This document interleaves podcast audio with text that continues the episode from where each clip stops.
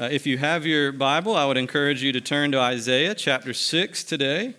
Uh, if you don't have uh, your Bible, you can find the words to the text printed in the bulletin. Uh, we are continuing this series looking at uh, the book of Isaiah. Every prophet, like Isaiah, has a call story. Uh, if you look at all the prophets of the Old Testament, there's a call story. And by that I mean there's an occasion when God comes to them and says, this is who you are. This is what I want you to do. This is your message. This is going to be your manner of life. And nearly always, that call story is very challenging to the prophet. And I think we'll see today uh, the same thing in a, in a different way can be said about our own call story and encounter with the Lord. And so, if you'll look now, let's read uh, Isaiah 6. In the year that King Uzziah died, I saw the Lord, high and exalted, seated on a throne, and the train of his robe filled the temple. Above him were seraphim, each with six wings. With two wings they covered their faces, with two they covered their feet, and with two they were flying. And they were calling to one another, Holy, holy, holy is the Lord Almighty. The whole earth is full of his glory. At the sound of their voices, the doorposts and thresholds shook, and the temple was filled with smoke. Woe to me, I cried. I am ruined, for I am a man of unclean lips, and I live among a people of unclean lips. And my eyes have seen the King, the Lord Almighty. Then one of the seraphim flew to me with a live coal in his hand, which he had taken with tongs from the altar. With it he touched my mouth and said, See, this has touched your lips. Your guilt is taken away and your sin atoned for. Then I heard the voice of the Lord saying, Whom shall I send? And who will go for us? And I said, Here am I. Send me. He said, Go, tell this people, be ever hearing but never understanding, be ever seeing but never perceiving. Make the heart of this people calloused, make their ears dull, and close their eyes. Otherwise, they might see with their eyes, hear with their ears, understand with their hearts, and turn and be healed. Then I said, For how long, Lord? And he answered, Until the cities lie ruined and without inhabitant until the houses are left deserted and the fields ruined and ravaged, until the Lord has sent everyone far away and the land is utterly forsaken. And though a tenth remains in the land, it will again be laid waste. But as the terebinth and oak leave stumps when they are cut down, so the holy seed will be the stump in the land. This is the word of the Lord and the call of Isaiah the prophet. Every Christian, I mean, not every Christian's a prophet like Isaiah, but every Christian has a call story. I wonder if you know what yours is and what it was like when God first called you and told you what your manner of life was going to be as you followed Jesus. Uh, all of us have different ways of coming about it, but it always involves this. At some point in our lives, God shows up. And when God shows up, you know, there's just something unique about that. There's something, you can know God from a distance right? Uh, sometimes, for most of your life, you can know God from a distance, and then suddenly God shows up. Isaiah was this way. You know, we, we don't know that much about Isaiah, you know, in terms of the details of his life, but what we do know makes it very clear. This was a man who was connected to the priestly family. That means he had lots of access to the temple. This was not his first time going to worship in the temple. He knew God in a, in a sense. Uh, he was a man who probably had connection to uh, the royal family as well, because he had this sort of uncommon access to all the kings of Israel that were reigning during his ministry. So he was not unfamiliar with being in very important places. And yet, on this day, something happened that just shattered Isaiah. Because it wasn't just, you know, let's go hear about God from secondhand. Uh, it wasn't just let's go do my you know religious duty that I've been doing all my life. It was no, I came and what does it say in verse 1? I saw the Lord. high and exalted, lifted up, his, the train of his robe filling the temple. And I want to tell you that every conversion, that is, every time someone becomes a Christian, a similar thing happens in one way or the other in your life. God shows up. Also, every time a church gets revived, you know, a church that might be struggling with spiritual deadness, when it comes alive, it happens in this way too. God shows up. When a whole community, there, there are stories in church history where entire towns become awakened to the presence of God. God showed up. But y'all, when God shows up, it's not always comfortable, at least in the short term sense. In fact, I'll say it's never comfortable in the short term sense. Look at your bulletin at the very end, and you'll see an outline for the sermon today. When God shows up, He shows us, first of all, His holiness, second of all, His grace, and last but not least, His commission. His holiness, His grace, and His commission. First of all, God showed Isaiah, and He shows us His holiness. Uh, when you go to visit somebody very important, especially if they're really, really important, you're usually brought into a briefing where you're briefed on the protocol for entering into their presence, right? I mean, you, you can't think about just, you know, anybody. Like, think about the Queen of England, for example, or the President of the United States. If you were invited to go have audience with them, like to go actually sit down with them face to face, I guarantee you, I've never done either one of them, but I guarantee you somebody who's well connected is going to bring you in for a little chat.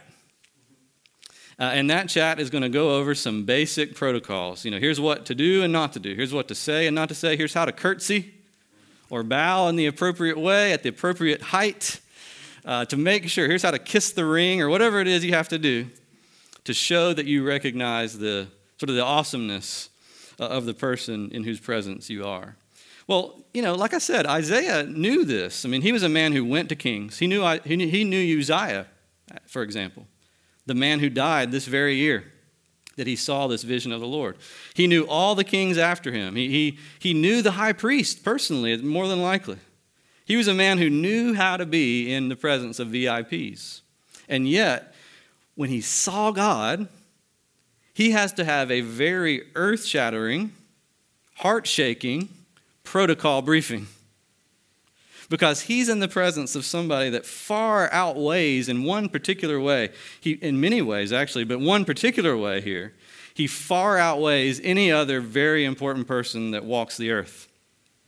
The seraphim, what do they announce about God? What makes him so unapproachable and inaccessible? He's holy, holy, holy. That's what they say. Isaiah's got to understand he's in the presence of holiness. It may be that Isaiah knew the word holy. I'm sure he did. I'm sure he knew the definition. I'm sure he had read all the stories about Moses, for example. When he set up the temple and the walls shook at that time and the smoke filled the, the tabernacle. When, when Solomon you know, built the temple and the same thing happened, he knew these stories. But Isaiah, to be a true prophet of the Lord, to really be called to walk with God in his daily life, he was going to have to experience that for himself in some way. And so the holy, holy, holy God fills the temple, the train of his robe, the, the angels that have, you know, six different wings. I mean, we got to admit that would be a weird sight. In fact, the word seraphim means the burning ones. So it wouldn't just be a weird sight, it would be a actually a terrifying sight to see these burning, fiery angels, you know, moving in and out over the top of this radiant presence of God. And, and they're saying over and over again, whether it's in hushed tones or whether it's in loud voices, they're saying, Holy, holy, holy is the Lord God Almighty. Heaven and earth is full of his glory. Isaiah had to have this kind of encounter. He had to be shaken down. And so did Israel, by the way, which is, I think, why God wanted his prophet to Israel to experience this at his call. Because Israel was at a time where they probably would have been numb to the holiness of God. Their beloved king had just died or was about to die. And Uzziah had reigned for over 50 years. And so if we have trouble every four years or every eight years when transfer of power happens, can you imagine after 50 something years having to figure out how to transfer power to the next generation? It was a small crisis. Also, Israel, we said this last week, at least the southern kingdom was very, very prosperous during Isaiah's day. All kinds of reasons would have been there for them to go numb to the holiness of God. Uh, in, in the meantime, the Assyrian Empire was gathering strength and was threatening at their borders. There was all these reasons why people would have ignored God and would have tried to live like God wasn't that big of a factor.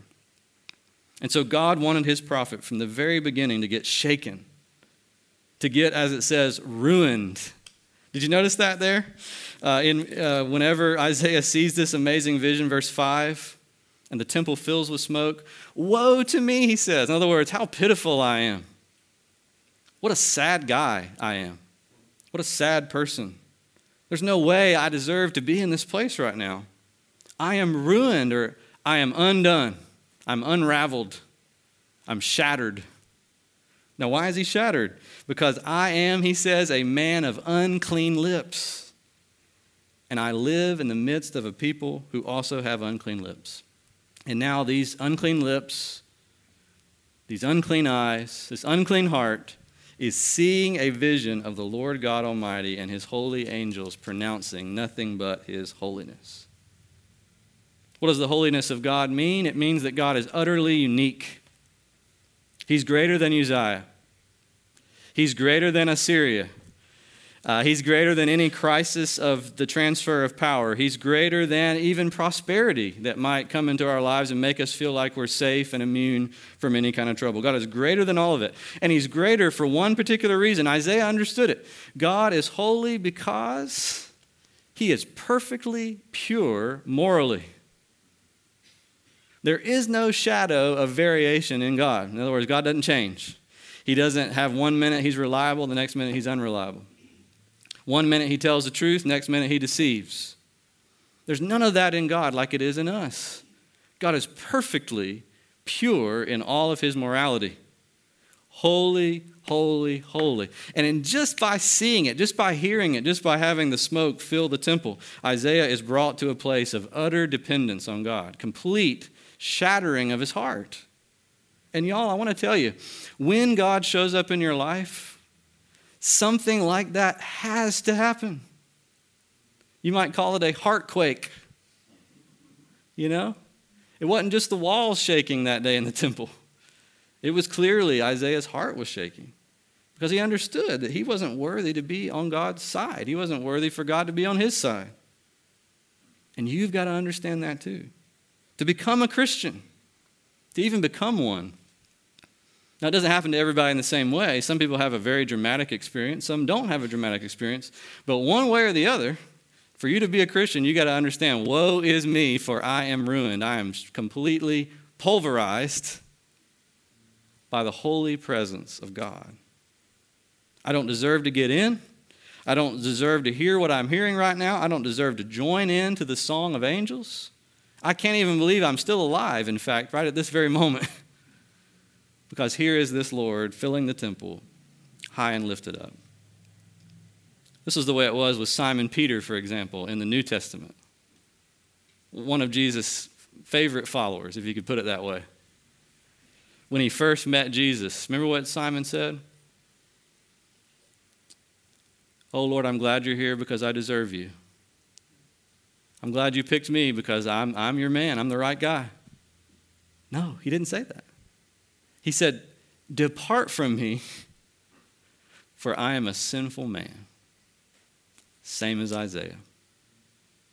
Every time someone becomes a Christian, same thing. Every time revival hits a community or a church, when God falls down, revival is not something we can produce, by the way. It's something that only God can bring. And he brings it supernaturally. And one of the first steps to him bringing it is shattering the people. So that people can say, not just, not just because they know they're supposed to say it, they can say from the heart, I'm a sinner, depart from me, I don't deserve to be here. In fact, when you don't feel that way, that is the path to spiritual sickness and death. Just ask King Uzziah. I don't think it's an accident that, that uh, Isaiah just wants to remind us hey, this happened in the year he died. Because King Uzziah's story, if you don't know it, is very interesting in this connection. Uh, he was a very good king. most of his life. He, he was actually very prosperous. Uh, he brought Israel back to almost the same level as David had brought it. And yet, at the end of his life, he got a little proud. He got a little, you know, kind of too big for his britches. And he came into the temple, didn't wait for the priest. He barged in with incense to try to worship God. And just before he made it to the most holy place, the priest came in and stopped him, thankfully, because Uzziah probably would have died at that moment. But the priest stopped him. Uzziah was not happy because, after all, I'm the king. And so he starts right there in the middle of God's temple, yelling at the priests. And immediately, you know what happened? Uzziah's forehead breaks out in leprosy and it begins to spread to his face, to his chest, to his hands, to his arms. He spent the rest of his days in quarantine in a separate house. His son had to take over the administration of the palace while he sat there nursing his wounds from leprosy. God is saying to Isaiah, Don't pull a Uzziah. If you're going to be my prophet and say to the people, Woe are you, you've got to first say, Woe is me. And a Christian is someone who doesn't first wag their finger at the world and say, Woe are you. How terrible a sinner y'all are. I can't believe y'all would do that to God. You need to repent. A Christian is someone who first says, Woe is me. I need to repent. I can't believe I've done this to God. I don't deserve to be in God's family or in God's presence. The question this morning is Have you been so shaken? Have you, I mean, have you been unraveled? By the holiness of God. It's something really only God can bring to you. Just like Isaiah, he came to church and the last person he expected to see was God. and sometimes that's the way it is, isn't it? We come to church and that's the last thing we expect to encounter. It's kind of funny, isn't it? That we think that way. And yet there he was. I saw the Lord. And it shook him to the core. That's the first thing. Secondly, when God shows up, he also shows us his grace. That's a great thing because without grace, holiness is unbearable. It's unbearable. I mean, it's an intolerable weight that you cannot carry. But yet, without holiness, grace doesn't make sense. And so God first shows Isaiah the holiness of God so that he can then show him grace, so that Isaiah would live in, in a sense of amazement. I mean, Uh, Isaiah was going to go out to Israel in just a short time and begin to pronounce judgment and grace to all the people. And if he wasn't amazed by it, right, if he wasn't shaken by the message he was sent to, to give, that was not going to be a very convincing message. It was not going to be a very good thing. And so God is trying to build in Isaiah this amazement that, wow, God would actually do something about a sinner like me, that he would love me. See, sometimes to be unamazed at something that you should be amazed at can actually be very dangerous, can't it? Um, I, I, may have mentioned this before, but I, I really enjoy this um, National Geographic documentary called Free Solo. I think I've, I've mentioned this to you, and maybe some of you have seen it. It's a really, really fascinating uh, movie. Uh, it's a true story about a rock climber named Alex Honnold. I think it's how you say his name.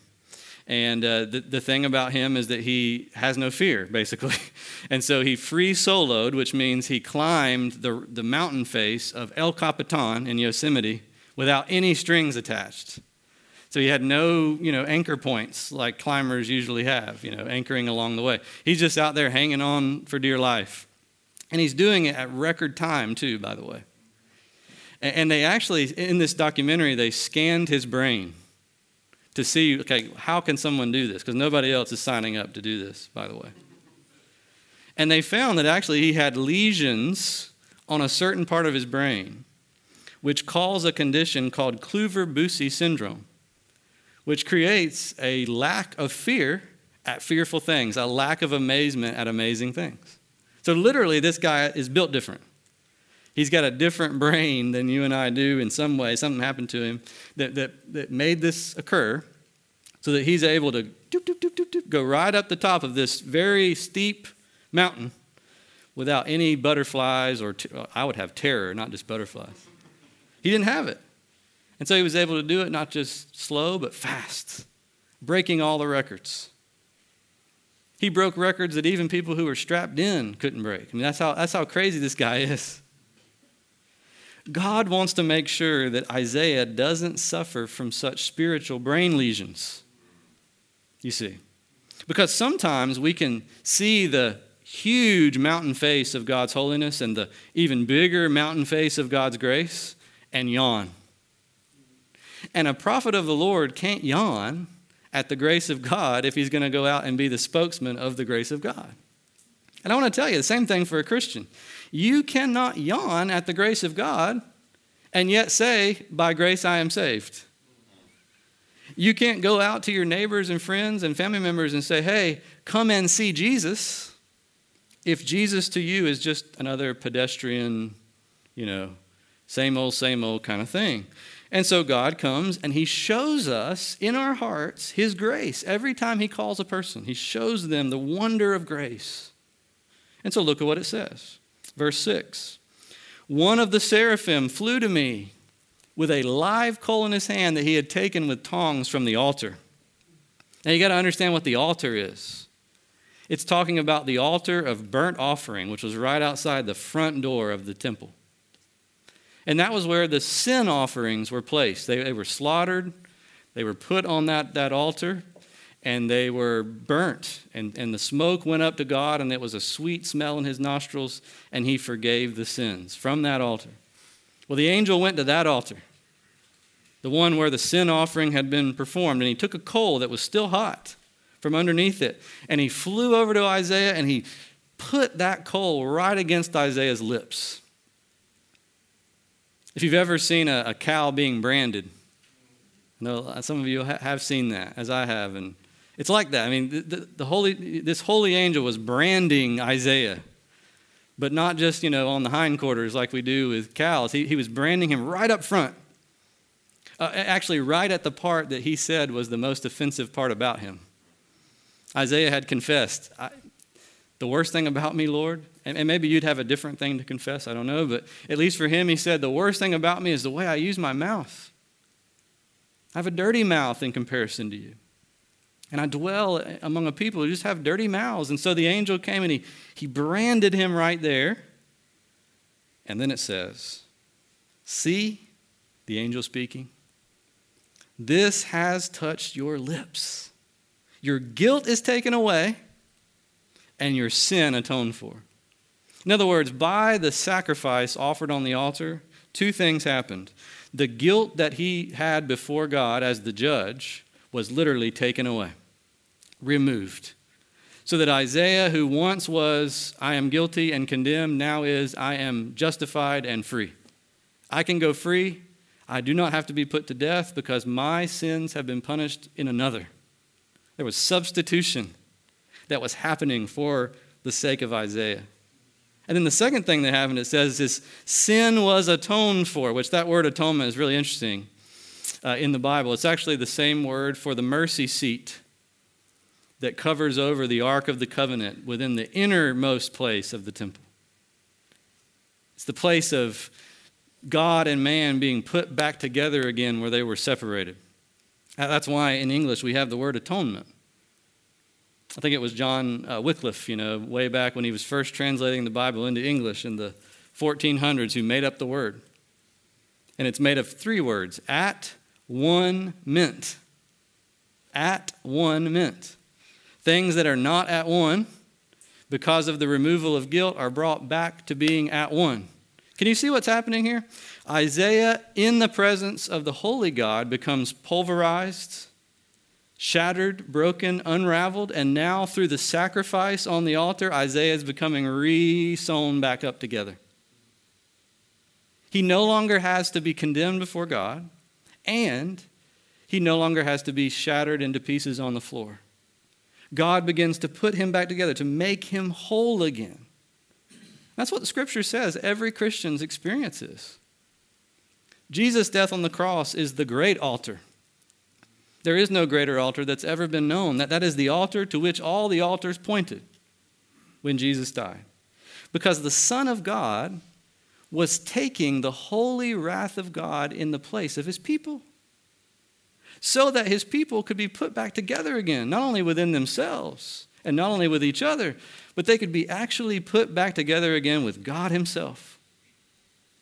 So that Isaiah, who was, you know, in verse 5 saying, Lord, I don't deserve to be here. I can't believe that you haven't killed me yet.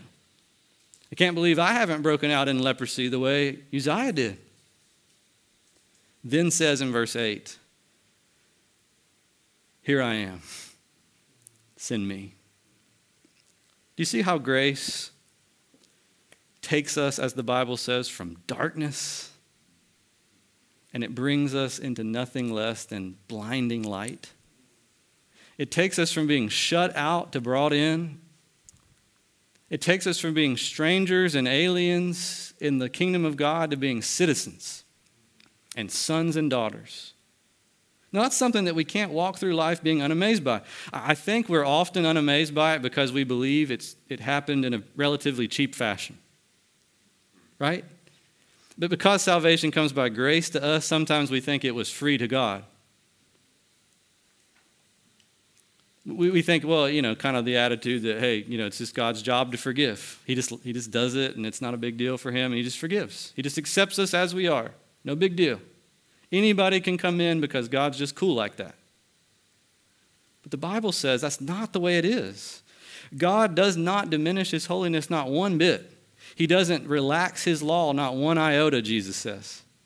And yet, at the great cost of the death of his son, he's able to take those who have violated every iota of his law and to bring them right in, not just to let them go, but to bring them all the way in so that they would know the comfortable, joyful presence of God. Now, that was not cheap to God, even though it's offered to us freely. We don't pay a dime for it, and yet God paid everything for it.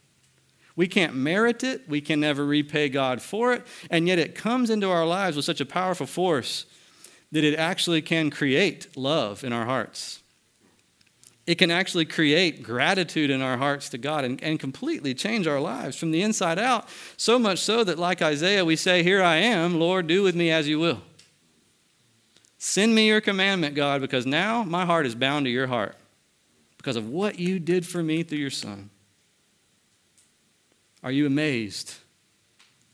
Or, you know, do you have some uh, lesions on your spiritual heart and conscience? That keep you from feeling the, the amazement that you ought to feel, that you ought to embrace as you look at how God has embraced you. Lastly, this morning, when God shows up, he showed Isaiah his commission. And he shows the same thing to us, you know. But he, but he does it in a kind of a weird way, we have to admit. Uh, if you look there at uh, verse 8, whom shall I send, God says? And who will go for us? It's, it's, we just got to stop there and be amazed by that. Uh, this is the King of Kings who's, you know, filling the temple. He's shaking the foundations of the temple and of the earth itself. And yet he says, I need somebody to go on an errand for me. That's amazing, isn't it? But that, that's part of the amazing thing about being a Christian is even though God doesn't need us, strictly speaking, to serve him, Yet God chooses to get a lot of his work done through humans, through people like me and you, sinners who've been saved by grace. And so he asks, Is there anybody here who's willing? And Isaiah, freshly encouraged by the grace of God, says, Send me. And then God gives him what we would think would be a pep talk. Because normally, because normally, when you give someone a speech before they go do a hard thing, your, your normal goal is to say, all right, don't worry, it's going to be okay. You're going to do a great job. And it's going to go so well. People are going to love you, Isaiah, because you're, you are going to give them the best news that's ever been given on earth. You're going to be the man. And yet, what does God say? Go and tell this people, hear but don't hear, see but don't see. Listen to my words so your heart gets harder and your ears get more dull, and your eyes get more closed, so that you don't see with your eyes, hear with your ears, and understand with your heart, and turn and get healed. What do you think Isaiah is thinking? Well, it, uh, you don't have to guess. It says what he's thinking, verse 11. How long, O Lord, must I do this? Lord, I mean, okay, great, Lord, thank you for that, that commission. I'm going to go out and actually my work is going to seem to make things worse in Israel. That's what God's telling Isaiah. It's going to make it worse for a while. Okay? How long, Lord? And then God gives no less bad news until the cities lie ruined, until there's no inhabitant in the whole land, until everybody is exiled and, and the whole land is utterly forsaken. And yet, he says at the end of verse 13, just as when you chop down a terebinth tree or an oak tree, there's still a stump left. At least you've got that. So there is, by your ministry, going to be a holy seed. A holy seed, just a seed that is going to be like a stump left of Israel, from which I'm going to bring new life. Isn't that amazing? I don't know if you've ever cut down a tree in your yard but not removed the stump and you just kind of left it for a couple years, what do you normally have? Four trees. you know, I did that. You know, I had, I had a, uh, a orange tree in my yard that wasn't producing fruit. It was very old, and so I just chopped it down. And I ended up having four new orange trees from the same spot. Right? We'll see if they produce fruit or not. That's what God is saying. Look, your job, Isaiah, is not going to be a happy job because you you've just been called to be my messenger during a time of judgment, and that's not going to be fun. You're not going to be loved, you're, you're going to be hated, you're actually going to be martyred. And yet, I'm going to still be at work by my grace to preserve, at the very least, a holy seed, what Isaiah and other places calls a remnant. Just a little piece left over that I'm going to then take and plant in the land and bring about fresh life to my people Israel. In other words, think about this. When God sends us out by His grace to do His work, we have to lay down our pragmatism. Do you understand that? We have to lay down our pragmatism, our, desire for just to do things that work the way we think they ought to work. It's an American value, pragmatism, right? We have to lay aside our obsession with success as we normally conceive of it and we've just got to keep doing what God tells us to do because, number one, God is worthy of us doing it, which Isaiah knew without a shadow of a doubt. And number two, God's grace is absolutely sovereign and will absolutely do good to people through the work He's called us to do. This is so important. Let me just give you, uh, you know, as we kind of land the plane here, let me give you a few areas to think about in your life. Think about at home as a parent or as a husband or wife? Is the work God is calling you to do at home always working, quote unquote, the way you think it should work? Does it always go on the timetable which you think it should go on? I mean, unless your family is extraordinarily exceptional, then the answer to both of those things is no. The work God has called us to do as parents is often a very thankless work. Um, you know, we suddenly become idiots when the kids become teenagers, right? Who, who know nothing. and they may not, you know, realize we've reformed ourselves until they're 24 or so. And that, that can be really hard to persevere through. I mean, I understand that. I've got a teenager in the home myself. I understand. I also have a three year old. And they're kind of like teenagers too, in a way. It's very tough. It's, it's tough to just show up and say, you know what, I am going to discipline these children. I'm going to provide for these children. I'm going to teach them. I'm going to bring them alongside of me and help them learn how to grow as a man or as a woman. I'm going to do that even when they don't thank me for it, even when it seems like actually they're going in the opposite direction that I'm telling them to go in. Because I know two things God is worthy of me parenting for his sake. That never changes. And God's grace is sovereign. There are ways He works in my kid's life that I don't even see. And the story is not usually over until God says it is.